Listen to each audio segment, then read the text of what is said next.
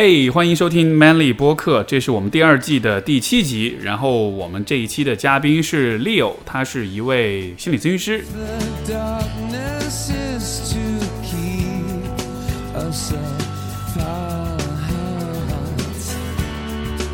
跟大家道歉啊，就是 Manly 最近播客的这个更新不是很频繁，因为其实我们有一些准备访的嘉宾是在这个北京，然后但是最近的疫情的缘故，就是本来计划安排的一些访谈也没有办法进行，所以我们的更新比较受到影响，这个也请大家多多包涵。但是也很感谢各位催更的朋友们，因为有你们的催更，一方面给了我压力，一方面也也让我知道说有很多朋友是真的很喜欢我们的节目的。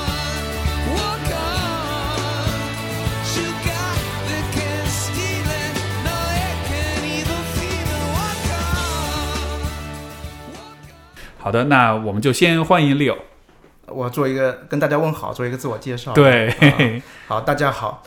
，Hello everyone，我 挺喜欢你前面那个，就觉得挺好玩的啊、嗯哼然后我叫 Leo，然后中文名叫天乙，然后是一个咨询师，是在 base 在成都的。然后刚好 Steve 也是成都人嘛，所以这个有共同点。然后刚好我是我们是去年在那个人生十二法则成都的签售，对对对，然后有见过，啊对对对。然后就是刚好有事情来到上海，然后很有幸能和 Steve 对呃有这样一个机会来录一期播客，你来了也是救了我，然后终于可以更新了。很高兴这个是双赢。对，没错。嗯呃，所以你最早听到 Manly 这个播客的时候，你是什么反应？嗯，听第一季的时候，我会觉得好像就是因为你和广敏两个人，然后好像有挺多。就是对男性的这种固化的、啊、男性南方人啊，不好意思，这个大家都要容忍这种嗯呃这种发音上的问题啊。就有一，些这种固化的印象吧。然后我会觉得，其实男性还，呃，层次会挺丰富的，和女性我觉得是一样的，就是可能会有更多的维度啊什么的。然后当听到第二季的时候，我觉得，哎，好像和我这个想法挺有契合度的，就是从 Steve 的角度也来说，呃，需要发现男性的更多面相，然后更多维度。嗯所以我就觉得会，嗯，就和我的想法会有很多的一致性，然后也挺有表达欲的。是是，因为可能第一季我们两个说的话，我们俩其实角度，因为我们俩本身三观上各方面就比较像，完了我们讨论的问题的方式也比较接近，然后我们也都是 Peterson 的这个。嗯这个属于很很铁的粉粉丝，所以说可能出发点，但是就像你所说，第二季的话，其实现在为止，其实跟不同的朋友聊天，我就会发现说，每个人对于自己的男性的身份也好，对于自己男性气质的定义也好，有共同主题，但同时也有很多的差异，有很多多样化的东西，所以这个是特别有意思的地方。嗯嗯，那是什么让你对这一个话题感兴趣呢？就是就是男性也好，男性气质也好，嗯，首先因为我本身是一个生理层面是一个男性，对这个是一个很重要的点。然后，因为我我在成长过程当中也有一些时候，特别是在就觉得自己的社会角色呀，或者是特别是心理的情感方面，会有一些女性化的特征，所以有这种对比的话，让我觉得可能男性的这种特质是更对我来说是一个更有矛盾啊，或者是有有可能性的一种呃一种东西吧，所以就也会想要去探讨说男性的角色到底是怎么样子的。那那这么说来，其实你是会你会有过那种在身份上是有点矛盾，就是有点内在冲突的阶段，对就是你生理上是男性，社会期待你的男人应该怎样，但是你又有女性化的一面，所以会不会有那个内在冲突的阶段？对，当然有，当然有，而且现在都有。是，嗯，对，就是我会觉得，其实就是特别在亲密关系当中呀，或者是在特别是我们做咨询师这个角色，是比如说你的呃敏感或者情感的细腻，或者是容易想很多，这些好像在社会认同上都是偏女性的，但是好像自己会有这方面的特质，然后在被社会接纳呀，或者是在和其他人的相处上。就会哎，好像呈现出来一个女性的特特质。你的最大的内在矛盾是什么？最大的内在矛盾啊，对，就是这种我我指的矛盾就是嗯这个呃怎么说呢？刻板印象的这种男性嗯，气质和你自己真实的样子之间的这种矛盾，你觉得最矛盾的地方是什么？最矛盾的地方，或者或者换一个更更直白的说法，你觉得你最不男人的 部分是什么样子的就是好像被那种呃传统的一种说法是小气，啊？就是好像是这种评价是小气吧，就特别是在关系当中，是嗯，对，但是我会认为这个是，嗯、就或或者说好像说心胸狭隘、呃心胸宽广是男性的一个一个期待，然后反面的就是心胸狭隘，这个是比较偏女性的。怎么算小气或者心胸狭隘？就是你的具体来说定义是怎样讲？我会觉得可能就是你会权衡考量很多东西啊，然后就这个这个也不是完全站在一个呃个人主主角上的这个位置的，就是你可能会考量很多东西以后去来做一个很相对比较平衡的选择吧，就是好啊。像少了一些男性的那种果决呀这些方面，对我会觉得是好像。所以你说的小气，因为我因为你刚才说了，我觉得挺有意思，好像我就是我们会经常说这个词，但它到底意味着什么？嗯，但是你你你讲的意思，实际上小气的背后是你会考虑比较多，对所以你其实是不是那么轻易能下决定？对对。哎，这个算是这个是小气吗？我觉得呃，就是如果是以很很，呃我会觉得这个是以很外在评价的角度来看，对就不是那种杀伐果决那种、嗯非常果断的那样子的，对对会比较小家子气吧，或者是，嗯，哎，反正这种语言本身，我觉得其实很不精确，就是说一个人小气啊、小家子气什么，嗯。就可能背后的那个原因是不同的，但是可能表现出来，大家就都用同一个标签去讲。嗯。那所以其实你的点是，你会比较细腻，你会思考比较多，嗯你会权衡比较多，对对对，这是你觉得最大的冲突。好像是用比较褒义的词，就是这些词，但是好像评价自己的话，我觉得可能倾向于中性或者贬义一点词，是吧对对对，会。这个这样的一种部分的话，有给你带来什么样的一些影响吗？嗯，带来我觉得对我好的影响，就是特别是在做咨询师啊这个过程当中 是有有帮助的，有好的影响的。但是在呃亲密关系当中，或者是在像家庭关系啊，或者朋友相处啊这些当中，就他们会有一个相对比较固定的一个男性形象，这个其实是会和他们的这个固有形象会有一些呃差距的吧。就他们会有一种想象，你应该是什么样子的。嗯，他们你觉得他们的想象是什么样的？就是更偏呃果决一点呀，或者是更更武断一点那种。对对对，嗯，这个好像，我觉得这个好像是对于所有男性的期待都是这样，要不武断一点。但是，我我可能这个我跟你观念比较相似，我会觉得很武断的人或者很果决的人。也分情况，有些情况下武断就很容，就是武断跟鲁莽之间其实又是很一线之隔的。是嗯，没错。你对于当我们说了就是男性气质这四个字啊，嗯，就因为这其实是个很模糊的概念，但是你的你会想到什么？我会想到，其实会就分很多阶段，会想到，就是因为我的一个生活经历，呃，之前也跟 Steve 简单聊了一下，就会，是有在国外生活的经历，然后又有回来以后，所以会，嗯、就是会拿东西方的这种文化去做一些对比啊什么的，然后特别是从国外回来之后，就是又看了一些这种传统文化的东西，我觉得这和那个呃《易经》那个会挺像的，就是比如说《易经》会把，呃，比如说呃那个乾坤啊分成男女嘛，阴阳这种分，然后它其实比如说是八个卦，它会女性是四个卦，男性四个卦嘛，然后比如说有呃幼女、中女和长女，还有母性的这部分，男性其实是相对的，就是有呃幼年的男性、中年、中男、长男或者是呃父亲的这部分，所以从男性角就是说他这八、嗯这个我不是很了解，是他这八个卦、每一个卦是有一个符号，是有一个代表的。对。哦，是对，这这个其实是和像有点像和我们说心理里面的那个加牌有一点点这种联系关系关系吧。对，就是他会用用八个基本的卦来表示八个社会角色。对，所以我觉得男性的维度和女性的维度是一样丰富的。就比如说我们对那种呃小男孩儿的一个呃，好像就是比如说刚才 Steve 问到男性呃角色的这种男性认同啊什么的，我觉得比如说这个就对我来说就分成四个四种情况，嗯就呃小孩儿的男性他就会很活泼，嗯，比较闹腾一点或者什么，对，然后像比较中男，我我的理解就是偏青春期的男性，青春期的男性他就可能就攻击性会更强呀，或者是对世界的这种掌控力更强啊，有这种期待。然后更成熟一点的男性，他可能就会要求责任啊，或者是对社会角色的这种扮演呀、这部分会更强。然后还有就是很父性那部分，就是好像是那种有点权威啊，或者是但是又相对来说比较呃温和的这种权威吧。对我来说，可能是这个是整个一个就这几部分组合起来是一个男性的气质的一个比较完整的表达。它其实有点像是荣格说的原型那样子嘛，嗯对是有几个固定的角色。这个说起来很有意思，因为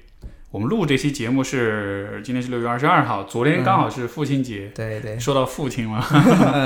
你你你刚才讲的这这四个卦当中有这个父亲的这一个部分，嗯然后你说的是一个比较权威，但是又比较温和这样一个，嗯，你你在你自己的看法当中，你觉得怎么说呢？比较理想的父亲的形象应该是什么样的？比较理想的父亲的形象，就是又能扮演权威，但是又能就某种程度上能接受挑战。对，这个是我认同的一个比较嗯、权威的或者父亲的角色吧。嗯如果是就是呃像父亲，如果我们像比如说你知道一个游戏可以各种技能点可以加点，可以可以选择，你把你自定义你这个父亲的这个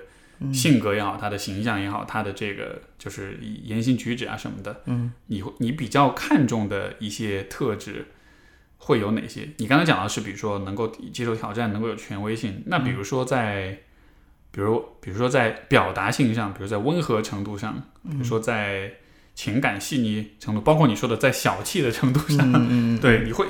比较理想的一个形象是什么样的？啊，这个问题好像还问的挺好的，就是我好像没有用这种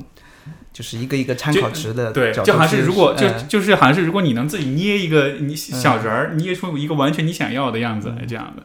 啊，对，这让我想到我可能对比较相对比较完美的一个父亲的一个就是以前的一个印象，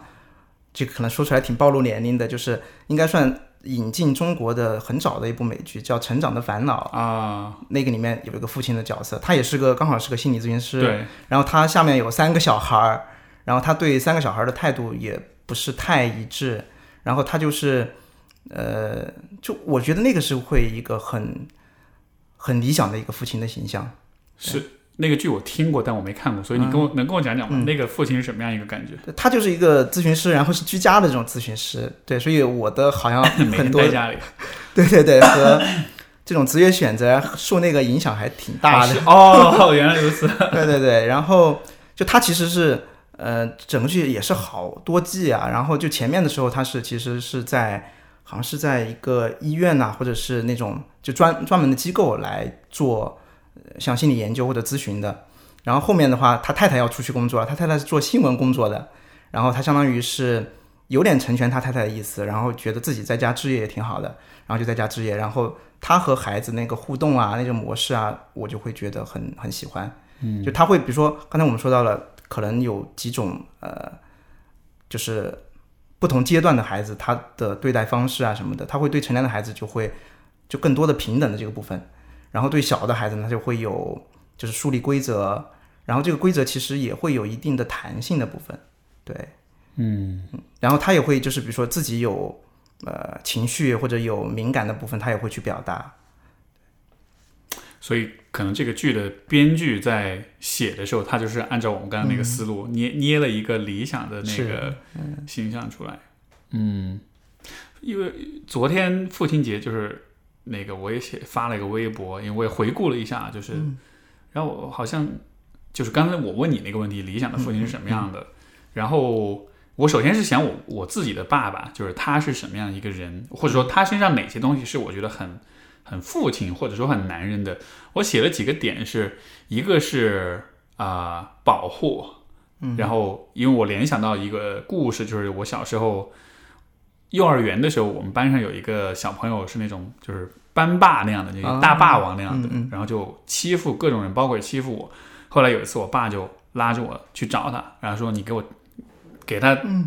就是让我就当着就当着面就给他一一耳光那样的，就让我我当时还不敢，我还挺挺羞涩那种。他就我爸就说打给他一耳光，然后打打完之后，然后我们俩就成了朋友，然后我成了二霸王。对，就就这种事情是。可能绝大多数母亲是不会这样子去教你的，嗯可能是会会化解这个矛盾冲突啊，包括可能在上海这样的地方，可能嗯大家都会比较啊、就，但是我但是我觉得那样的一个就这样一种呃影响，我尤其我觉得对于男生来说，就还蛮还蛮重要的，对，就好像是你你不光只是说学会用暴力去保维护你自己，而更多是说就是你看，就人与人之间是有一个等级、有一个阶梯的。这个有的时候你你是需要用一点强力，用一点这种强势的、有点带攻击性的这种力量去去建立、去巩固你的位置的，因为就。不然的话，这个对吧？你就被别人欺负啊，或者怎么样，就好像是他这么做会在我的内心就是种下一个种子，嗯就是人跟人之间的关系是有这么一个嗯嗯，层面的。我觉得这个是一个父亲，就是爸爸这个角色，不可能不是每一个爸爸都会给你这个影响，但是嗯我觉得很很应该是算比较独，就是男性或者爸爸独有的一种影响吧。对对对，在你说到的时候，我就想起，确实是有这样一个爸爸会觉得很很好。但我对我来说，好像就刚才你说到的，像那类似的情节是我和我妈之间发生的。啊，是啊，就我和小朋友打架的时候，我妈是会那个，对，所以我会觉得，就是我的那种冲突啊或者什么，和这个也很有关系。就是从我爸妈那个角色，好像就有一点对调。就我妈会扮演很多这种呃父亲的这种角色，哦，他是那个更强的对对对，就家庭关系里面也是我妈要 强势一些，对，然后我爸好像就就因为我就刚才说到有一个这种 好像自己树立的一个这种父亲的一个理想形象，其实好像我对我爸的那个感觉好像很早就是我们说呃心理分析上叫精神上的弑父嘛，好像这个对我来说太早发生了，啊。就是我对我爸其实没有太强的这种呃感觉，就他的那个形象并没有树立起来。对对对，而且就从我自就是好像更多感受的角度来说，好像我爸是更多表现了我妈那个角色，就妈母亲那个角色吧，就会在生活上嘘寒问暖啦，然后很多这种关心细节呀、这些部分。对，嗯，那是什么？就是怎么样一个状况呢？你说，就好像他的那个形象是有点没有没有树立起来的样子，是是是怎么回事呢？那就是刚才我说的，比如说像嗯，我有印象里面，可能很小的时候，他会有那种父亲的支撑，就是比如说像呃，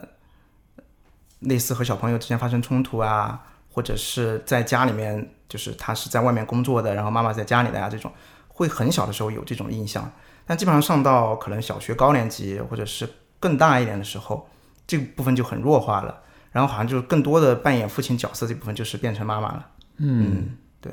那发是发生了什么？就我有点八卦，发生了什么转变，或者是就是有什么事情发生吗？是什么让他有这样一个转变呢？就你本来是有 那个父亲的那个部分，然后后来好像就越来越弱化的样子。就好像是就是父母的那个关系的那部分吧，就父母的关系，就是从我能感受到，差不多呃能感受到以后，就是感觉是妈妈比较强势的一个状态，嗯然后爸爸相对是比较弱势的一个状态。是是你你是觉得他们是在用这样的方式去，像是有点去维系他们的婚姻关系，就好像是你爸会有点有点主动的退让，或者是这种不那么锋芒毕露的对对，啊，明白？就相互的力量的对比，就是很自然呈现的一个状态。就是如果他，你如果你爸也保持一个很强的状态，可能两个人就有点一山不容二虎的那种。对对对对对。啊，所以其实是他是有点就是为了避免冲突，他是有点主动把自己位置放的比较 放的比较低那种感觉。客观角度上是这样子的吧，但是我不知道他主观上面是不是这样子的。明白嗯，对，那那这个他这样的变化会让你对他是什么样一种反应？就好像呃，就是自己的那一部分，你要你要树立一个这种父亲形象，就不能在现实生活当中去实现了，就只能去自己去找一个理想的父亲的角色。所以听上去就好像你其实就后来、就当他比较变得比较弱势的时候，你其实就不是那么认同他了。对对对，就就我能否说，就好像是你对他的，也许是这种位置的尊重就有点丧失了。是的，是的，嗯，嗯，对，这很有意思。就那，所以在你看来，其实一个父亲、一个爸爸要让你要得到儿子的尊重，他是需要有一定的那种比较强势的、比较嗯权威的那种那样一个部分的。对，嗯，我觉得这个强势和权威的那部分是对父亲那个角色来说是一个基础，然后在这个基础上，他又能去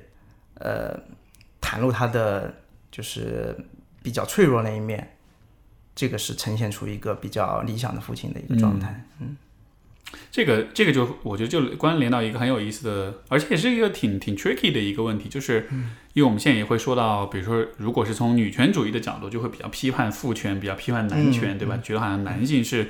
是习惯性的强势的，是习惯性的这种有一种。就男性天生是那种就是呃压迫者跟暴君的那种角色，但是你看，就如果放在一个微观的家庭里面，比如说对于你来讲，当你父亲变得比较温和、比较退让，甚至说母亲更强的时候，就这对于 你知道从从性别的角度，这这这其实是一个好像还蛮理想的状况，就是女性变强，男性变弱。但是很有趣，就是从儿子的角度，反而就是你对于父亲这个角色的认同度就降低，包括你就不再认为他是可以扮演父亲角色的了。所以，就我你明白我意思吗？就是其实挺矛盾的。对对对，对我也看到这种矛盾，然后我觉得就是我身上也体现出很多的这样矛盾性，是吗嗯是，这个会，比如说你，因为你现在你小孩是三岁多了，对吧？对对。你在做父亲的时候，你会有 类似的这种矛盾吗？会有，但是就我比如说我在和我小孩相处的过程中，就是我扮演父亲角色的时候，其实我很多情况下就是好像说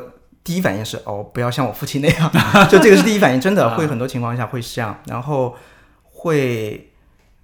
就是比如说在和小孩儿沟通的过程当中，会想要去这个，我觉得也不是说很很刻意的去要树立一些权威，我觉得这个是很本能的，对，要想要去树立一些权威，然后其实那我也能意识到这种本能性，然后在这种本能性的情况下，就是说，当我树立一些权威，好像对小孩的，比如说他的发展受到限制啊，或者他阻碍了他的情感表达的时候，其实这个部分反倒是比较理性的，是去哎，那我怎么来和他更好的沟通，然后呈现出呃相对来说是比较脆弱面啊，或者是比较柔软的那一面吧。所以能否理解，就是一方面是树立权威，但另一方面又又有这个呃柔软的一面，又能够给给展现出来。对对对，所以我是觉得，像 Steve 刚才问那个，让我有点反思是，我觉得比如说像比较强硬呀，或者这个可能是男性的比较偏本能的，就你其实不需要想太多就就会这样做的，嗯，但是你要要想比较多的时候对，再再去呃把这一部分让它相对来说比较温和的展示出来吧。然后母性呢，其实它可能本能的那部分是比较偏温和的，然后可能比如说由于我们的社会化呀，或者是这样这个过程当中，可能哎你你本能那一部分好像呃不足以表达一个完整的女性的时候，大家会去强调女性要独立啊，或者要要有那种呃比较进取或者攻击性的那一方面，我会觉得是这样子的。这个问题，尤其是在单亲家庭里面，我觉得表现非常非常明显。就是比如说，如果是啊、只有比如只有爸爸的话，爸爸很难扮演母亲的角色；如果只有妈妈的话，妈妈会很难扮演父亲的角色。嗯就好像是，就是好像是这个听上去有点生物决定论啊，但就是但确实是对于很多的呃爸爸或者妈妈来说，他很难就是就是跨越到对面的那一个角色去。所以像像我我记得我有相当多来访，他们有跟我讲他们的这个家庭的这种故事，就是单亲家庭的故事，你就会发现说，就是父亲再怎么照顾，他还是没有办法像母亲那样就给你照顾的很好。对，然后母亲的话的那种，就包括比如像刚才说这个，你被小朋友欺负了，要拉着你去找人打架这种的，嗯。你就发现绝大多数单亲母亲的处理方式是，嗯、可能是自己消化，或者是想说服自己，或者是批评小孩，说要反省，或者是就是用一种相对更温和、更回避、更这个更更就是避免正正面冲突的方式去去处理吧。嗯嗯。对，哎，我感受到的其实就像刚才你说到单亲这个问题，我觉得其实这个是就是呃，就是三三角关系和双向关系的一种一种体现。就我我会有一个经验是，比如说像单亲的，以我见到的奶粉啊或者什么，也会有另外一种情况，就是那个妈妈或者爸爸因为一种一方的缺失，比比如妈妈会过度补偿，变成她可能想要很成为爸爸那个角色。啊，对，对，但那这个是好像其实是很很后天的部分，所以确实是会有一些缺就乏。他就他嗯。变得过度，比如说妈妈变得过度强势，对对对他，因为他可能试图想要也承担起爸爸的那个角色，是，嗯。对，或者或者也有的时候是是这个小孩子会变成嗯，爸爸或者妈妈，就缺失那一方的那对对对对个角色。对，所以其实正常的家庭关系，不说正常了，这个好像有点政治不正确，对，就是呃，比较普遍对比较普遍的家庭就是可能三角关系，但是就是有一个是扮演妈妈那个角色，就是会更接纳呀，会更包容允许啊。然后有一个是扮演妈妈那个角色，就是会更强势一点，我去树立规则呀什么的。刚好在我们家，好像这两个角色是反过来的。呃，是吗？对，现就是现在，你现在跟你嗯太太、你孩子、你们这个家庭当中，嗯，我就是这个是我和我父母的哦，你那和你父母，那啊对对对对对对，现在这个家庭其实好像某个层面也是有点反的，但是我和我小孩儿的那个关系，好像我现在的这个父子关系，我觉得还是相对来说比较符合我自己的那个心理定位的。啊，明白。那当你因为你讲的就是你父亲的那个角色，好像有点怎么说呢？你有点不是那么的认同，然后你也没有，就是也没树立起来，然后你也觉得好像他不是那么的具有这种参考性或者一种模范示范性。嗯，那那然后。因为我理解，就好像是这个男性角色的这个父亲角色，就有点像是有点缺失的样子。嗯，那你有做什么事情去怎么讲呢？因为因为作为一个作为一个男性，其实你在成长过程中，你对于自己就是说我要如何做个男人，对吧？我要成为怎样男人，其实会我相信是会有自己的疑惑，是会有自己的这种就是想很渴望找到一些答案，找到一些示范的。那如果父亲这个部分缺失，那那你是怎样去呃平衡这个问题，或者你是怎样去弥补这一种缺失的呢？这部分就是嗯，其实我会相当于是自己树立了一个很相对比较理想的一个父亲的角色，我觉得这个是一方面。另外一方面就是我会在我妈妈的那个身上找到一些，然后但这个确实是会就会很很奇怪，就是你你不知道你找到那部分是到底是不是父亲的角色，或者是本来应该就是妈妈的角色，对，对，会就会有哦这些这样的问题，就好像是你看到妈妈，你就觉得那感觉像是有点强势，像是父亲的角色，对但是也有可能那其实是你母亲的那个、啊，哎，这还这两点很有意思。所以呃，你刚刚说到第一点就是你自己树立一个形象，那这个更具体的来说是怎样怎样做的呢？就是更多的认同，哎，比如说假想自己的父亲会是什么样一个形象，然后去认同那个部分嘛。嗯，就是有点像你的那个超我，其实可能更多的不是来自于真实的这个关系当中，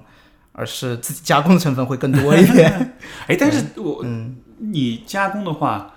那你如何知道？就是这就是你的这个想象又是怎么形成的呢？因为这是我觉得就是我们。嗯，因为我一直是有这么一个感觉，就是，就算你是没有父亲或者没有母亲的，嗯我们其实都是能够，我们依然都是能够想象父亲和母亲这样一个，呃，一种一种概念，就好像这个是一个，就就像荣格说，这是原型吧，父亲跟母亲都是对。很基础的原型，呃，因为这当中我就涉及到一个区分，就是其实爸爸和父亲是两个不完全重合的概念。你的爸爸是那个提供精子的那个男人，嗯。但是父亲这个概念其实他比爸爸是要更大一些，嗯，所以我才会说，就算一个人没有爸爸，他其实还是对父亲是有他的这种想象的。所以好像对于你来说，其实也是这样，就好像是你的爸爸好像没有给你提供到一个足够好的一个示范，但是你依然能构建出一个你认为理想的父亲的形象出来。嗯。对，其实这部分就是我我的一个很重要的议题了。我可以说嗯是，就有有部分呢，我觉得是从我妈妈那边来的，就是比较现实的。我会把妈妈投射成一个父亲的形象，就是这个是很和我呃现实部分很很紧密接触的一个部分。而另外一部分就是确实那那个是想象的部分，没有很好的去验证的。对，所以我会觉得，我现在议题就是和权威的这种关系，确实是因为就是现实当中爸爸的这个角色缺乏，然后我构建了一个，然后和在我和权威的这种相处关系当中，就确实会有一些这样的问题。哦，就是你会跟权威角色、权威形象的人会、啊，对哎，那就就你有你有没有想过，你的这种想象是是从哪儿来的？就是如果我们非要这个刨根问底的话，就是你说那个父亲那个角色，，对，就你想象那个父亲的形象，嗯，刨根问底的话，我觉得很大一部分是社会或者是你看到的很多这种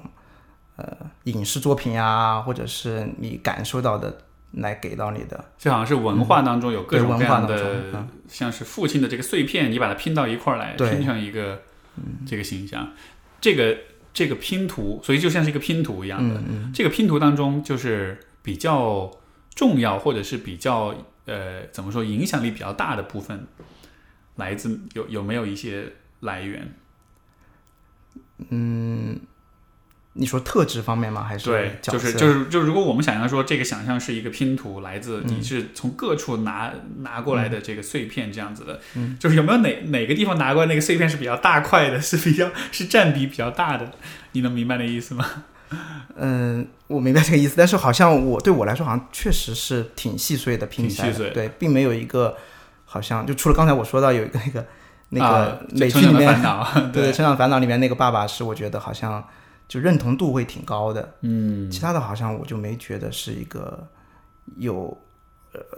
就是哪个很很明确的一个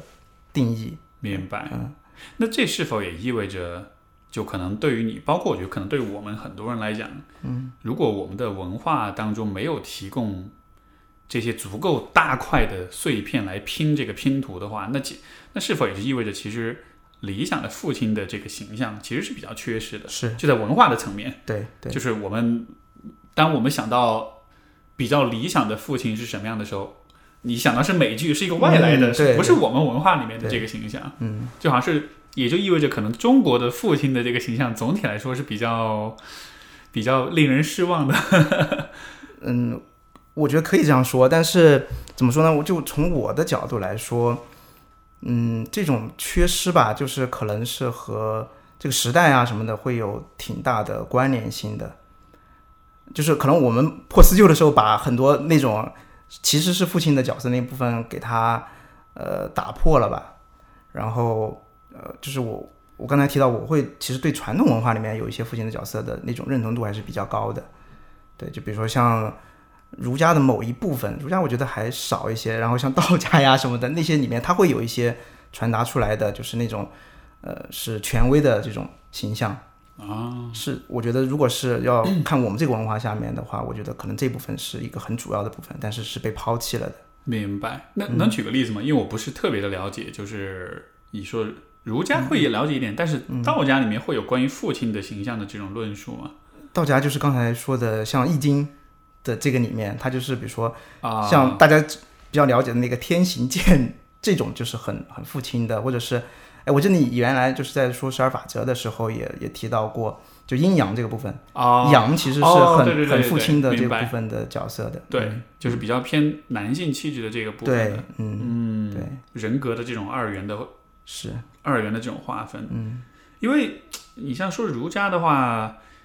如果我们是以以我这个大家都很熟悉，对吧？嗯。上学的时候都学过很很多这种儒家思想这样的，因为它其实整体来说是非常讲究呃等级制度，非常讲究嗯。传统，非常讲究就是讲究秩序的。对，但是就是这种秩序是一个，就任何的秩序它都有可能成为一种压迫性的存在。是，是就是任何你看我们说什么家，就是很强调家规，强调传统。但比如这种传统放在今天的社会来说，你就会觉得那是一个农耕时代的嗯价值观产物，它并不适合今天的这种生活方式和这种经济生产方式对。就好像它没有更新，它就成了一个很守旧的、很压迫、很局限人的一个。嗯就包括当今的婚恋观念，我觉得很大程度上也是。对吧？要求人可能二十出头就要开始就要考虑结婚，那是因为当年人只能活到五十岁，今天我们可以活到一百岁的时候，就就有很多这种落后于时代的东西。是，所以，所以，所以，当你说到这个儒家的这种传统的这种呃父亲形象的时候，我我的很本能的反应是，是我是有一点点抗拒，我是觉得。是吗？我们真的能够回到过去去找到这些，你知道，把这些老古董从地下挖出来，这样子，就就你你会怎么回应这一点？那其实我觉得不是挖出来，而是它本来就在我们身体里面的。嗯，就是好像很多部分其实就一部分被我们抛弃了，但是另外一部分，就如果是用心理学的这个说法，就是被我们压到潜意识里面去了。但但我也很认同你说的，就是秩序其实就是它会成很大有很大很强的束缚性。但我哎就想到一个，就马克思说的生产力和生产关系的那个比喻，对，对，就我觉得其实比如说秩序其实就是某种生产关系，就它会在很长一个期，比如说它它形成的过程当中，它其实是对生产力是有促进作用的，对，所以它就会比如说它就是在一个秩序形成初期的话，它肯定是对家庭也好，对社会也好，它有很强的推动作用。然后当这个秩序被固化下来的时候，然后那个生产力也在发展的时候，它可能哎，我不知道这个例子举的合不合适，没问题，没问题。它会就是更多的呈现出束缚那个部分。对对，所以我觉得就是，所以我会比较，就刚才我又提到《易经》，就是它是其实是一个在一个变化当中来说这个问题的，就是说它其实，嗯，我理解的，就是传统文化的很多部分，它是呃认可这个变化的，然后男性的部分就是说我要去树立规则，然后可能这个规则会被打破，就是它当然它不不适应的时候，它呈现出更多的束缚性的时候，它会被打破，但是被打破之后不是一个好像就完全自由的状态了，它还是要建立新的东西，但是这个建立的工作是好像更多的是父亲来完成的。这个呃，就因为我对传统文化部分其实了解非常非常浅，所以我感觉我可能说的听上去会显得比较无知啊。但就是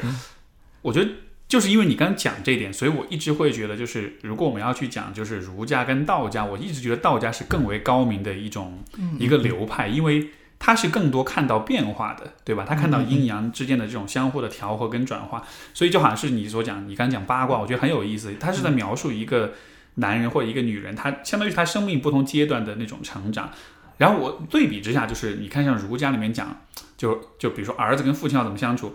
就好像是你一辈子就必须是那个样子的，就是你没有他他不太强调变化。比如说，就是小时候的。小孩子和这个成年父母的相处方式，和成年之后的子女跟父母相处，其实应该是有变化，应该是不同的。对，但就好像是这一个部分在，好像是感觉儒家的这个这个观念呢，就没有体现出来，就好像一直都是孝道，孝道，孝道，一辈子都是孝道。是是是是是，对，这个也其实也是我对儒家很不认同的部分，就是他好像很多东西太固化了。但其实我觉得这个也是。呃，可能是后世对于儒家的各种加工吧，就要把它当成一种政治化的工具来利用的一个给人的感觉，就是可能我们再回去看一些孔子啊什么的东西的时候，其实他没有这么僵化的，就对我来说可能是这样子的一个感受。这个我觉得确实也是一个、怎么说呢，就是呃，我觉得有点令人遗憾的地方，就是嗯，因为我联想到就是昨天我不是父亲节写那个帖子嘛，我就在讲说就是理想父亲是什么样，我写了很多点。啊，下面就有人回复，就说，大概有一个网友，他大概就是说，我想到我爸爸，因为因为我写了很多，我想到我爸，我会想到些什么。那个网友的留言大概就是说，我想到我爸的时候，全都是恨，嗯，然后没有什么感情，我也不再和他讲话。然后有好几个网友写了类似的留言，就大概意思都是说，我想到我爸，我都是觉得很很烂、很糟糕、很差劲。有些是酗酒回来家暴，你知道，就是很多很糟糕的事情。然后，然后我看到这一些留言的时候。我觉得一方面就是觉得很很遗憾，就是他们就很不幸吧，他们会有这样的一种成长经历，就是这肯定是非常不开心的。但是另一方面，我也觉得非常遗憾的一点就是，我估计会有很多的相当应该说相当多的人，因为你自己的爸爸很差劲，嗯，所以你对于父亲这个问题就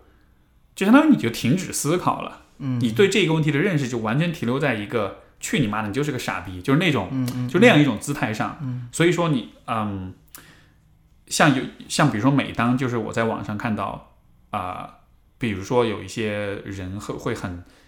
会很厌男，你知道，就是会都是直男癌，都是傻逼，就是都怎么样的。在那种情况下，我的我的心里面我没有说出来过，但是我心里面的一个声音就是。我还蛮想知道，就是这个人和他父亲的关系的。嗯，我我感觉他们的关系多半是很糟糕，甚至说他父亲，就他父亲可能真的是个是个 asshole，是个很烂的人。但是，你对于这一个人的感觉，就是你的父亲很糟糕，但他会定义你对整个世界，或者你对这个世界上另一半人的整体的一种印象。我不知道这是好事还是坏事吧？我觉得就好像是你，你就被剥夺了一种建立自己视角的，就就就说你本来对于男男性，对于父亲，其实可以是有你自己认识，就像比如说你成长过程中，你也建立起你自己的认识，对吧？就大家都是有一个探索、跟决定、跟选择、跟建立呃理解这样的一个过程。但就但如果你因为你爸很烂，你就你对这个问题的定义就就在很早期就就固定下来的话，嗯就我觉得那是一个特别特别令人 遗憾的一个一个状况。对对对，我我刚才听你在说的时候，我会觉得啊，我就是投射了这样一个 这个爸爸，因为我现在是呃，可能我自我认同更多的部分是爸爸这个角色，就是在家庭关系当中，因为你自己做了爸爸，呃，对对对，因为我自己，比如说在家庭当中，我也是儿子，也是丈夫，也是爸爸，但是我自己认同更多的是爸爸这个角色。然后当你这样这样说的时候，我就觉得啊、好像 挺有无力感的，或者是挺呃挺难受的吧，会有这种感受。是但是就比如说，当我从一个儿子的角色变成爸爸的角色的时候，就我其实我那个嗯、和父亲的关系，我觉得也不是一个很很好的关系，嗯就是不是一个很理想的关系。但我会觉得好像哎，那这个是我怎么做我能更多的靠近我理想那个，就是首先我可能要建立一个对爸爸这个角色的一个认识，而不是说哎我爸爸是这样子的，那我就只能是这样子的。嗯，对我觉得是这个部分让我有这个动力去怎么样尝试去做一个可能相对来说好一点的爸爸。嗯，我你这个，我觉得从很走心的来说，其实这是一个、怎么讲呢？就是我觉得会是一个还蛮，就对于有些人来说，包括其实我自己也是这样。我在听你讲的时候，我完全明白你在说什么。我觉得对于如果一个人的，就是如果一个人跟自己爸爸的关系不是那么的好的话，你在成长过程中，你去精神弑父也好，你去寻找自己的定义的父亲也好，就是呃。我觉得那个会是一个还蛮蛮痛苦的过程的，因为你需要，嗯、就是你需要真的去放下你对于自己爸爸的那种期待跟那种期望，就就是我，因为我我自己的感受啊，就是，嗯，儿子对于父亲的那种对于自己爸爸那种期待，其实是，呃，是很难割舍，那就像是我们呃内心深处的一种很本能的一种感受，你知道吧？所以就你要让一个男人承认说，其实你爸没有你想那么好，或者其实他做不到你期望他的那个样子。就那对于很多人来说，会是一个你要承认这一点，其实非常非常难。就你在情感上是很难，你在理智上你可能早就接受，但是情感上你就会觉得啊，不要这个样子，我还是希望我是有一个好爸爸的，你知道吗？对对对，确实，我觉得就是这个问题，就是比如说我们一直去抱怨没有一个好爸爸的时候，那这个时候其实正好是你没有完成精神师傅的那过程，就好像是有、你内心有一部分在说，我不想长大，嗯，我还是希望我是有一个爸爸能来，他来爱我，他来照顾我，来保护我。所以我觉得这个精神师傅就是从某个层面上说，我觉得是挺必要的。它非常难，嗯但是又非常必必要。对对对，确实很难。而且某个层面上，我在听你说的时候，就是好像特别是比如说二三二十多三十的，还会对爸爸有这样强烈的抱怨的话，让我联想到的就是好像就是还是停留在。比较青春期或者是小孩的那那段时间，就是你没有办法去完成，就是从刚才说你说的情感上去完成那个弑父的过程，就你真正把你心里面那个父亲和啊，就是你说的爸爸和父亲那个角色分分开啊，对对，才能嗯完成这个过程。但这个确实是很必要的，确实很难。很多其实现在很多人都是这样，我觉得，嗯，对吧？就是是对于自己的父母会有，包括精神上可能是精神上弑母，这也许也是一个很多人需要做的事情吧。嗯，对，在你在你说到的时候，我就觉得可能，比如说我我自己定义的我和爸爸关系不是这么好，好像反倒让我就是也不是那种很就是不好到爆裂的那种程度，就是好像这种连接比较弱，然后让我这个弑父的过程好像还相对比较顺利的。对，这是某种好处吧，对我来说。但但如果是比如说我在想一个很完美的爸爸，或者是一个那种确实很爆裂的爸爸，让你没有办法去呃就就完成这个过程的话，那确实好像、如果是比如说是一个很糟糕的父亲的话，我觉得人反而会被困在那种仇恨里面。嗯，对对，就你本来是弑父，其实是说是跟他在心理上断掉这个关系，嗯，但是你一直困在那个仇恨里面，你反而就就你恨一个人，你其实是跟他是有关系的，对，而且关系很强，对很强对吧？就是就是最远的关系其实是冷漠，是不在乎，嗯是是是觉得不重要或者是无所谓，但是。一直很恨一个人，那反而就成了一种，很病很病态的一种捆绑，就你一直放不下的样子。对，嗯。是，所以所以我会看到这种，比如说像这种网友，他就留言说，想到自己父亲都是恨，我就会我就会觉得，啊，那好让人遗憾，因为你一直会恨他的话，你其实就一直让这个人在持续的伤害你。嗯，就是他虽然你跟他不联系了，但是但是你对他的回忆，你对他的认识会一直成为，就是你自己成长路上一种一种牵绊，一种束缚。嗯嗯，对。你刚才讲的第二点就是，呃，你说，呃，因为我们说那个爸父亲这个形象就是这个碎片，对吧？刚才刚才我们讲的话题是从哪里来的？嗯，这些碎片从哪儿来的？你还你刚才讲的第二点就是有很大一部分其实是是从你妈妈这边来的，嗯，然后但是你又不是很确定那到底是他还是是父亲这个这个部分，嗯，是怎么样一个状况呢？对，就其其实就是一个身份社会身份认同的问题，我会觉得，嗯，就让我其实很长一段时间我都会觉得，哎，我好像这个心理性别应该是比较偏向女性的，因为我很多东西是从我妈那边来的嘛。然后就是包括我觉得还好像有一点强势啊，这个好像就是女性也可以有这个部分啊。所以对如果我有这个，我觉得我自己心理上会是女性，也也说得通，就是嗯会会是这种，然后就就好像对女性的认同会更多。对，然后其实比如说，特别是在嗯、呃这种呃亲密关系当中啊什么的，我好像对自己是就女性的那种认同会更多，就是会更呃，比如说在看其他人的亲密关系当中，会更理解女性那一方。对，明白，就好像是你因为跟妈妈的关系更认同一些，所以好像你自己内心那个偏女性化的部分也会，嗯就是就好像是他被得到更多的滋养，他会发育的更好一点的样子。啊，明白。那这么来说，嗯，因为你前面讲了说，就你认为理想的父亲应该是一方面是权威，但另一方面又是有脆弱面，又是有感性面的。那也就意味着，如果你要成一个好父亲，你也就你你得自己有一个好的父亲和一个好的母亲，因为这样子才是权威跟脆弱性好像两个部分才能综合在你身上，就好像是能够调和在一块儿的样子。但我觉得不是不一定是两边来来调和的，嗯就是呃怎么说呢？我会觉得，比如说我现在和我儿子那个关系，就我会给他定很多规则，但是他在违反规则的时候怎么来处理？就是说，比如说有一些是很对我来说很重要的规则，那我就会很很强硬的一个去表达。那这个你会打他吗？我会还是会打他屁股的，但是 就那个打就是更多的是偏向说呃。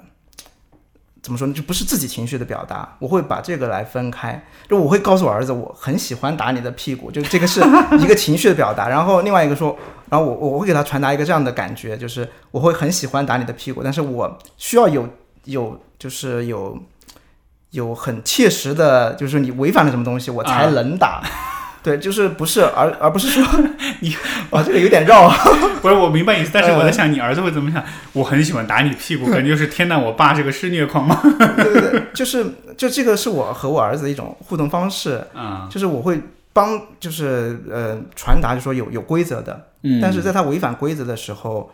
就是比如说刚才说那个是比较强硬的这种情况下，我也不是传达说，哎，这个是我强情绪很强的一种嗯，维护，而是规则是这样子的。这个我还蛮认同，嗯就是说你在惩罚孩子的时候，你不是说是因为你不是因为愤怒、因为发泄情绪而惩对对对，而是因为我们按规则来，你违反规则，你要受到惩罚。对对对。啊，然后其实另外一部分，其实比如说那个规则是，因为小孩儿现在挺聪明的，他会说你这个规则合理性在哪儿？当他这样来和你探讨的时候，我就觉得，哎，那这个是我可以去妥协的，可以去和他来沟通的部对，嗯，明白。哎，这个很有意思。所以，所以说那种会就是会这个冲动型惩罚小孩的这种，嗯我能否说可能也是因为他们的那个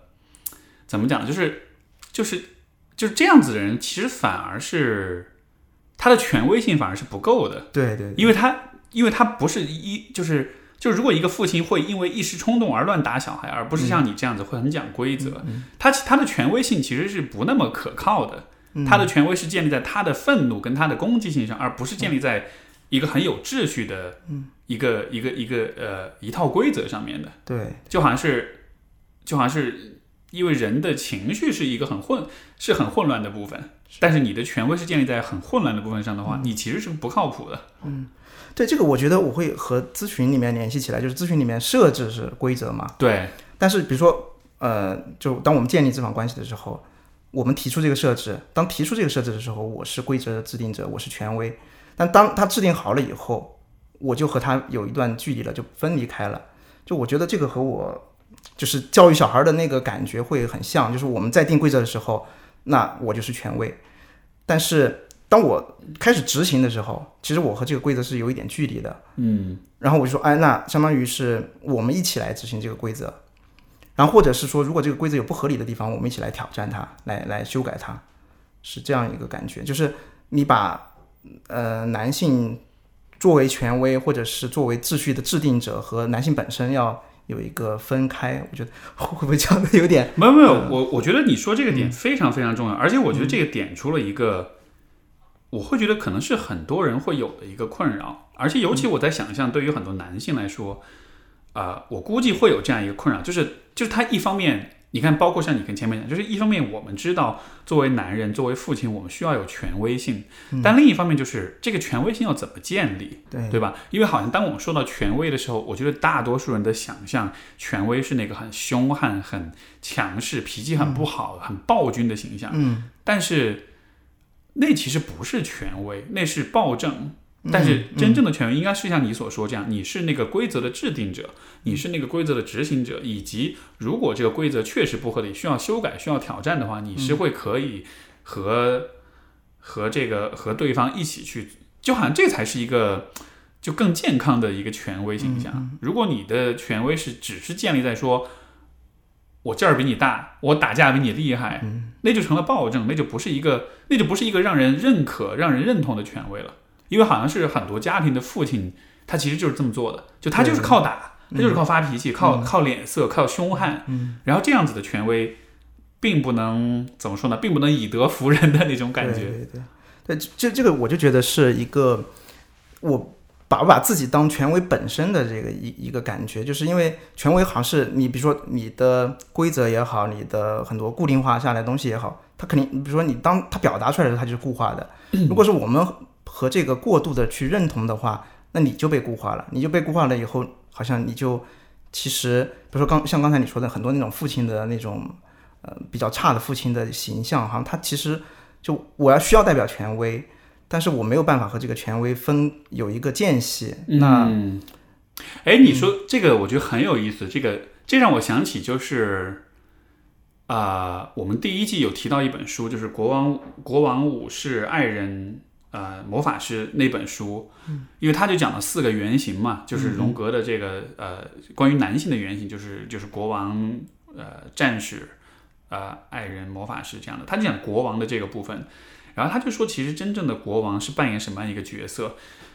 他就是真正的国王，其实他不，因为你像有一些那种历史上的一些暴君、昏君，就是他会把自己当做是权威本身，他会认为我就是这个权威的化身，所以他会很膨胀，会变得很暴政，然后会做很多很浮夸的事情，给自己造金字塔，给自己造，比如秦始皇这样，对吧？造造兵马俑什么的，然后劳民伤财。但是那个书里面他就讲一个观点，我觉得很有意思。他说，其实真正的国王，他其实无非是啊、规则跟秩序的一个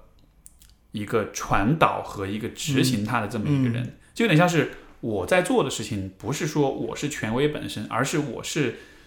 权威通过我这个媒介传递给我的家庭或者我的国家这样子的。对对对，就好像是，如果权威是一种能量，我只是个导体，它只是借助我这个导体流过我，通过我，对然后流向四面八方的那种感觉。是是，就好像是，所以我会想到，比如说你讲你跟小孩子去制定规则，那些规则其实不是你制定的，那些规则是人们知道这样子做对小孩子发展有好处对，就它不是说是你原创的，这一切全都是我对对对，自己想不是我原创的，对，是。但就好像是，就好像是作为那个权威，其实你得承认这一点，嗯，你得你得有那个自信跟勇气说。我不是权威，我只是知道权威的规则是什么样子。嗯对对然后我是一个这个规则的一个践行者。是对。刚才你说的，我不是权威本身，这个对很多，我觉得对很多男男性来说，其实是一个很大的挑战。非常挑战，我觉得就好像是你得你得很自信，你才、你才能这么讲，是是，不然就觉得哇，就好像是我我的位置就被威胁到了。对对对。所以，哎，我这个还想到，就刚好是我们昨天晚上做的一个团体里面的，嗯就是其实像我说的那个，可能男性本来会很有力量啊，或者是甚至有些武断的那些表达，其实是很他很本能的部分。当你也要就认识到我这个本能部分其实是有很多脆弱面的时候，你才是真正有力量的。嗯，对，因为就好像是如果你不承认你的脆弱面，你其实很容易被那个权威的那个角色给绑架。对对对，就好像是啊、我是暴君，我是权威，所以好像我是不能有脆弱面的。是，你你反而被这个，你入戏太深，你反而被这个角色给绑架了。对对就反过来，你反而就没有办法用就是权威之外的方式去和比如说家人嗯，产生连接。这个我觉得在中国家庭里面尤其明显，对对吧？就很多父亲的那个。就他真的是入戏太深嗯了，就他就是那个，他都说啊，父亲是严父慈母，然后，嗯但是我觉得作为男人，你一辈子都只扮演严父一个角色，你不会觉得很无聊吗？是是是，就这个我在很很小的时候，在我父亲身上就会有这种感受，就是就是某些时刻他错了，他知道他错了，我们都知道他错了，他还要硬撑着那种感觉，就是确实那种感觉，就是好像你从他的角度是在我是在维护权威，但是从旁观者的角度，或者是你就会觉得其实是很很无能、很脆弱的一种表现，没错是这样子的，嗯、没错，就你知道他是在苦苦支撑，对对对对，其实你就你就承认说你你并不是权威，嗯。你只是就是你的有些规则，它也不是你定的，所以这个规则如果不合理，它也不是你的错。但是如果你不分开这点，就好像一切都是你的错，嗯。这反而就会让他更下不来台的是样子。是是，对，啊，我我我感觉这个问题突然一下理得好清楚，就是那种，嗯因为因为确实就是你知道很多家庭当中，就父亲总是那么一个又很严格又很固执又很冷漠，然后大家就会很不理解说，为什么你就不能变化一下，对吧？为什么你就一定要这么这么这么固化、这么固执的？对对对，这个我觉得也是，可能是我们这个环境下，就是嗯、说近多少年了，可能和我们的很多历史文化有关系，就是嗯那套东西太成熟了以后，就套在这个父亲啊、君王啊这些身上的东西太多了以后，很多是确实他没法挣脱的部分。对是男性，但是这个其实我觉得和男性就是是社会投射给男性的。没错对，，但是男性不一定去应该去认同啊，或者怎么样子的。这个就好像是这些这些来自来自文化的这些碎片，好像它的底色都比较相似，就好像是比较单调的哈，嗯都是跟君王，都是跟我我那天还看一个帖子很有意思，他说就是就是可能像比如像我们这一代，就是嗯稍微、稍微年纪大一点点的，就是一代男性，就是嗯，我们对于男性形象的那个理解是。最影响我们的是什么？是三国跟水浒。嗯，对对，一说到什么是就男人的形象，一想到立马想到关羽，对吧？想到嗯。张飞，或者想到你到一百零八将那样，就就好像是大家对于男性的想象，其实都是还蛮、嗯，还蛮局限的，对，很固化，很固化。对，固。化虽然那个也很丰富，但是就它总体的那个，形象是，它是把文跟武对立开来，而它总体是一个比较粗犷、比较，嗯。包括我们说，如果从社会阶层来说的话，对吧？像对对对，因为《水浒传》里面那都是、那那其实就是今天的可能就是就是农民工阶阶层，或者说是这种 劳动人民阶层，是比较底层的这种是这种人。对对，一个是很固化，二另外一个我觉得也很分裂。就像你刚才提到这个例子，就是好像《水浒》里面的那些男性形象和《三国》里面的那些男性形象，其实他有自己有本身就有很多冲突的部分，对他又把这些冲突的部分固化在一个男性心身上。他其实男性内心就会有很多冲突，但是他这种冲突没没办法表露出来。没错啊，就好像是。大家都会鄙视说啊，刘备很矬，很弱，很 弱鸡，然后把关羽坑了，什么的对对对，嗯，很有意思。所以这个，嗯，如果就是如果用三个词去描述你对于理想的男性气质的定义，一一到三个词，对，可以只有一个词，也可以最多有三个词，你会选择哪三个词？一到三个词啊，哦，这个我还真没有仔细想过。就虽然之前有听到嗯 Manly 的其他，然后自己会有一些想法，但是好像没有办法去很好的确认说对男性对我来说有，就因为我会觉得好像，嗯、有三个词也是把它固化下来了，某种层面上。对，对，就是其实我会觉得男性好像是你要去建立规则，然后其实更多的你你去就是突破这个规则的，也是男性的某种特质吧。嗯，这个我能否说，其实还是算是负责任的权威的一种表现。就如果你是个负责任的权威的话，你一方面负负责制定规则，但另一方面你也负责修改规则。对就好像是，所以所以其实是权威，嗯，就是 可以，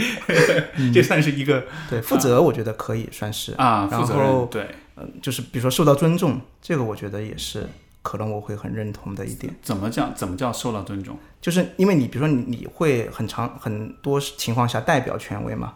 然后对你的尊重其实可能哦对权威那个尊重可能会投射到你的身上，嗯，你怎么去来执行好这个规则，然后让这个规则有一个比较好的维系啊或者什么样子的，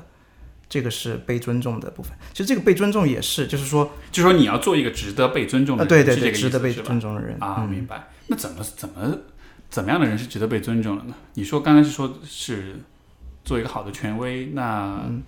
就刚才我们在说那个规则是，其实是就是不断被制定、不断被打破的这个过程，我会觉得就和这个结合起来，我觉得那个值得被尊重，就是他会去做一个衡量，就是什么时候这个规则是需要被执行的，嗯就是他需要被维护的时候去维护它，然后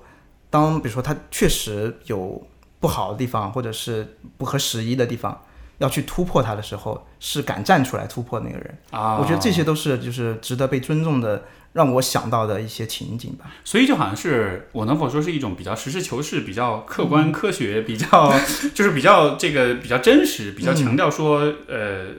直面所有的这些现实、比较实事求是的这么一种姿态。就你不会说嗯这个规则它明明不合理，但是它因为它威胁到我的权威，所以我不去改它这样的。对对对，这个也是。但我会突然想到，就是说，如果是这些是男性的，他会是不是和女性形成对立面？嗯，对，当我们比如说把刚才说的负责任、然后真实呀、值得尊重啊这些当成男性的标签的时候，那女性是不是会 对我会很就是会有这种、我不，哎，这样想啊？我明白，但是我并没有说就这些标签女性不可以有，对就也可以有啊，嗯没问题。但是就是通常我们在想这个问题的时候，如果是我们比如说以这些来定义男性的时候，虽然就是我也会很认同，但是当你反过来想的时候，那女性是这些的反面吗？或者是这这些没有吗？无或者是反吗？好像就不是。那我觉得有点就有点不成立的这种感觉。嗯，我理解就是，就从我的角度，其实比如说我问这样问题的时候，我并不是在用一种互斥的方式讲，就是啊这些只有男人有，女人就没有。就是我觉得更多的是说，啊、比如说如果你是一个男性，你要去 build 你自己的人格跟这种为人处事的方式的话，有哪些是你的重点？就好像是哪些东西是你，嗯。怎么说呢？如果比如说，比如说，如果你要变成一个好父亲，你要变成一个好爸爸，你应该具备哪些品质？然后，或者如果你要做一个好的男人，你应该具有哪些品质？对对吧？对然后，所以我可能更多是从一个，就是一一一个很主观的视角，嗯你需要具备哪些，而不是说你非得去跟别人比，你有什么别人没有这样。是是是，理解理解。对，那我刚才和你在这样做这样交流的时候，我也会觉得，其实我会假想一个第三方，就是比如说听众里面的女性，啊，对她们听到会不会不舒服？啊，对对对，我会有有这种有这种假想，政治正确的压力 是吗？对政治政治嗯。正确的压力。这个这个，呃我我这个问题，我觉得我们也可以聊聊看，因嗯。为说实话，我觉得这个对于啊、呃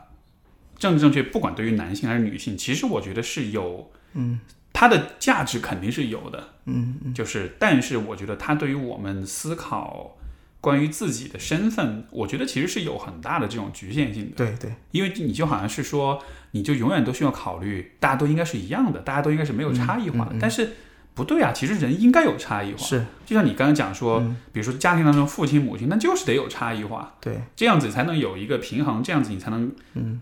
两边都吸收到更就是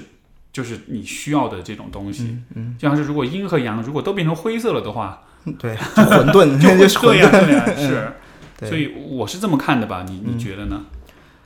其实我就是我从我个人的角度来说，我会还挺认同很多女性的特质的，就是包括像的这种包容啊，或者是什么。但是比如说，当我陈述出来的时候，哎，好像哎女性会想，你让我们包容，那你男性是不是就是站在反面不包容或者怎么样？嗯就是那种是好像就变成对他们的要求，对女性来说。但是从我的角度，比如说我自己投射成一个女性，我觉得哎，这个是我还觉得是会挺认同的特质。嗯，明白。嗯，这个就嗯，我想到一点是，比如我跟我伴侣的相处，然后我觉得一种比较好的姿态是说，就呃，我身上有男性化的部分，嗯，然后也有女性化部分，然后他身上有男性化部分、女性化部分，然后比如说他身上女性化部分是我没有的，我看到之后，我的态度是。不是说哦，比如说你比较包容，那我就不包容，而是说你比较包容，然后我觉得哎，你这个品质不错，我想要向你学习，我想变得像你这样子。对对。然后他看到，比如说我的男性化的一些部分的话，他不是说是哦，那就这个就你去负责，我就不管这些摊子事儿了，而是说，哎，我觉得你这样很好，所以我也想，就好像是我们说到男性特质、女性特质的时候，比如说说男性特质，我感觉女性的比较合适的一种姿态是说，你就是你就把它当做一种学习的，嗯，一种、一种一种一种榜样这样子的，就好像是如果你想要学让自己有更多男性特质的话，嗯，你学那个部分，嗯。对吧？嗯。所以就是我也是觉得，就是给也是会给听众一个建议，就是说，当我们说到，因为我们在这节目里面其实讲很多关于男性特质的部分，就是当你听到比如说啊，男人应该怎么怎么样的时候，我会建议那个就是你的那种理解角度，不要去想说。哦，你这么说其实就是让女人去怎么怎么样，你们就不负责任就逃避，因为那其实是一个很防御的心态。对对对，就好像是说，呃，这一切都是你的，你要做的事情，我是可以完全撒手不管的。嗯，但是我觉得最终其实一个人的人格走向更完整跟、更成熟，其实是需要向我们是需要向彼此学习的。嗯，就是男人需要变得更女人，女人需要变得更男人，因为我们都有一些对方的性别不具有的一些特质，对对吧？所以比如说我要去学，像我从我伴侣身上学到特别特别重要的一个点，就是对于情感、对于情绪、对于脆弱面的那一个部分的那种。理解跟把握，因为我就是比他钝感很多。虽然我做咨询师，虽然我这是我的专业，但是他就是天生，嗯，就他就是很厉害，他就是很敏感。然后你就会觉得说，哇，这个部分好厉害，不管是为了工作还是为了我个人的，你知道那种就是个人的成长，我都会愿意去学习。反过来，我觉得也是一样的，就是，所以我会为比如说有些女性网友，她自己爸爸很糟糕，然后她就恨所有男人，我觉得会有点可惜，因为你其实就失去机会去学习那些对你有帮助的那些男性特质。对哎，我刚才很认同你刚才说那句话，就是如果是你把这样分开来看，然后守住你这一方，其实是很防御的一个一个一个心态吧。然后就让我想到，就是包括就是对我来说，男性、女性这种性别角色呀，还有包括你就生活环境，你是东方的、西方的呀，这些对我来说好像都是会对另外一边的会很感兴趣，然后就会去更多的了解他，然后会哎，如果觉得确实好像挺挺挺不错的，或者是对，会想会想去学。对对对对，你这个比喻很好，就是跟东西方其实是一样的道理。对对对，嗯然后你你在这个就是你站在自己的一个，比如说在我站在男性的这个角色上，然后我体验到女性的一些不同，然后我去呃就是更多是兴趣的表达，然后去想要去呃靠近他也好，了解他也好，是是更开放的一个态度。然后这种是在就是你在这个过程当中，好像就慢慢的其实是就是比如说原来有一些标签。就是会让这些标签弱化的一个方式，没错对，没错，如果你固守一些东西的话，其实是强化那个标签。就有点像是嗯这个、这个大清闭关锁国这种的。对对对，是嗯，我觉得这点还蛮重要，就是对于现在的就是男性女性，我觉得这两性关系如果走到一个很固化和一个很对立的阶段，嗯其实对于大家都没有好处，对，因为我们就都没有办法向彼此去讨教、去学习嗯这些本来对我们来说很重要的事情，因为本来就是我觉得。人与人之间本来应该是这样一种关系，就是我身上有一些东西值得你学，你身上有东西值得我学，然后我们是向彼此学习，向彼此讨教，然后我们都大家都变得更加的完善，因为没有谁是绝对完善的，你一定是需要向你的对立面的人去学一些东西的，嗯就好像这样才是一个比较健康的、比较一种比较积极的姿态吧。嗯，对对，嗯，很有趣。我觉得今天这个讨论，我我最开始我更多是也许是想聊聊看，就是啊父亲的故事啊，你知道，就是个很个人化的东西。但是我感我感觉我们还拔高的还蛮快的。我是怕观众听着，哦，这不是听观众了，听众听着会有一点点无聊。呃，我觉得还好，我觉得还好，就是呃，因为实际上我们能够对于就是男性气质的问题有一些很坦诚、很深刻的一些思考，因为自己就还是说到正正确的问题，就我觉得在现在这个大环境里面的确是有点困难，因为说到男性，其实，嗯。我不知道你怎么看这样一个问题，就是因为我们的节目的介绍里面会说，这个节目是关注就是现代男性气质的衰落，对吧？嗯你觉得从你的角度来说，你你认同衰落这样一种现象的存在吗？我还比较认同衰落这种现象。你会怎么、呃可以讲讲吗？你为什么认同？我觉得这种衰落就是某种固化，嗯就是它太固化在一些，就是大家固有印象太多了，是这种情况下。因为比如说现在说，呃，女性的觉醒啊、女权啊这些，其实是它是在走向一个很丰富的维度，就是女性的更多表达。我记得我给我儿子看的那那套书里面有一本，就是什么公主都不一样，啊就是说其实是讲更多女性的可能性的嘛。但是就站在这个维度上来看，好像男性这部分是很缺乏的。对，就是好像男性就是被固化在，要不就是那个什么 PU 啊、渣男啦、或者是就是那种有有家暴呀、或者是即使比较正向的，好像也是相对比较固化的，就是他的那个灵活性是很弱的这种层面上，所以我觉得好像从这个层面上来讲是。确实，现在是一个男性比较衰落的一个，没错，对对，因为比如说像从我们从社会层面来看，其实对于很多女性来说是困扰的，就说又要求女性在事业上有发展，又要求在家庭上，然后各种要求。其实从另外一个角度来说，这个是都是女性的可能性，就你可以选择在事业上，可以选择在家庭上。但对男性来说，好像你期待就只有在事业上，所以这个其实是对男性的很多可能性的剥夺。我觉得，对对就好像是所有人说到怎么是、呃理想男人，就马云，对对对 对，你知道那种成功形象太固化了。对，就关键是 OK，那那个形象也可以有，但是你嗯只有那么一个形象，对对对就特别单一，就好像是是所有的女孩儿都要变成白雪公主，嗯那所有的男孩都要变成马云，这不就其实是一个道理？有一个笑话说，那个什么，所有童话里面，什么白雪公主、睡美人里面，王子都是一个，那个就是一个很固化的形象。就其实也很固化，就你对你你得是王子，你才亲得到白雪公主，你对 你要是一个 小矮人，或者你要是一个对吧，就什么就什么都没有的。对对，这这这一点我我很开心，说其实你也能看到这一点，因为嗯。就当我们说到男性气质衰落的时候，可能一开始可能会有些朋友会误解说啊，你干嘛？你要父权？你要父？你要你要你要你要维护父权？你是直直男癌什么的？你知道就会就会有人骂什么的。但是实际上，我很我的初心真的就像你所讲，就是我觉得这里的问题不是说要要要去嗯复兴什么东西？对，就其实嗯不是要去维护一些旧有的东西，而是说，其实对于男性，在男性内部来说，其实会有很多男性，他暗地里其实是很难受的。对因为他们的被固化在这个上面也是很难受的。没错，就好像是你想想看，所有的女孩都要照着白雪公主的样子去装扮自己，嗯，所有的男孩也都是就那么一点点可能性，我们其实没有更多的选择，所以我就像我像你我这样子，嗯，我的感受就真的特别深，就是在我开始工作刚开始的那个阶段，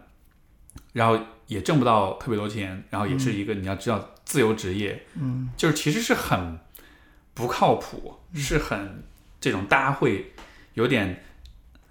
心里会鄙视你，但不会说出来，你知道吗？就大家会觉得，哎呦，就你还是去个大公司工作得了。包括我家里人也会有的时候也会暗示这种点，对对，然后那种时候是非常不舒服的，嗯，就好像是。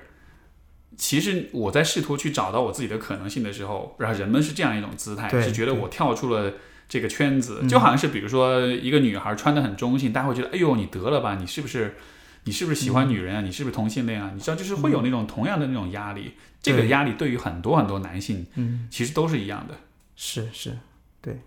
所以我觉得其实从某种层面上来说，这个男性的呃对自己这个固化的松动，其实是某种就是我们呃我会感觉到是你 Mandy 啊这样的节目来提倡的。哎，是的，希望今天的这个讨论也算是给大家一点一点启示，让大家看到说，嗯，因为我们一方面是在讲关于父亲、关于权威的这个问题，然后啊、另一方面也是在讲就是多样性的、多元的这个问题，所以挺棒的。好吧，那我们就我们的讨论就到这儿。好的，好谢谢，特别感谢 Leo 的参与，然后也感谢各位听众的收听，我们就下期再见，拜拜。a singing bird in an open cage.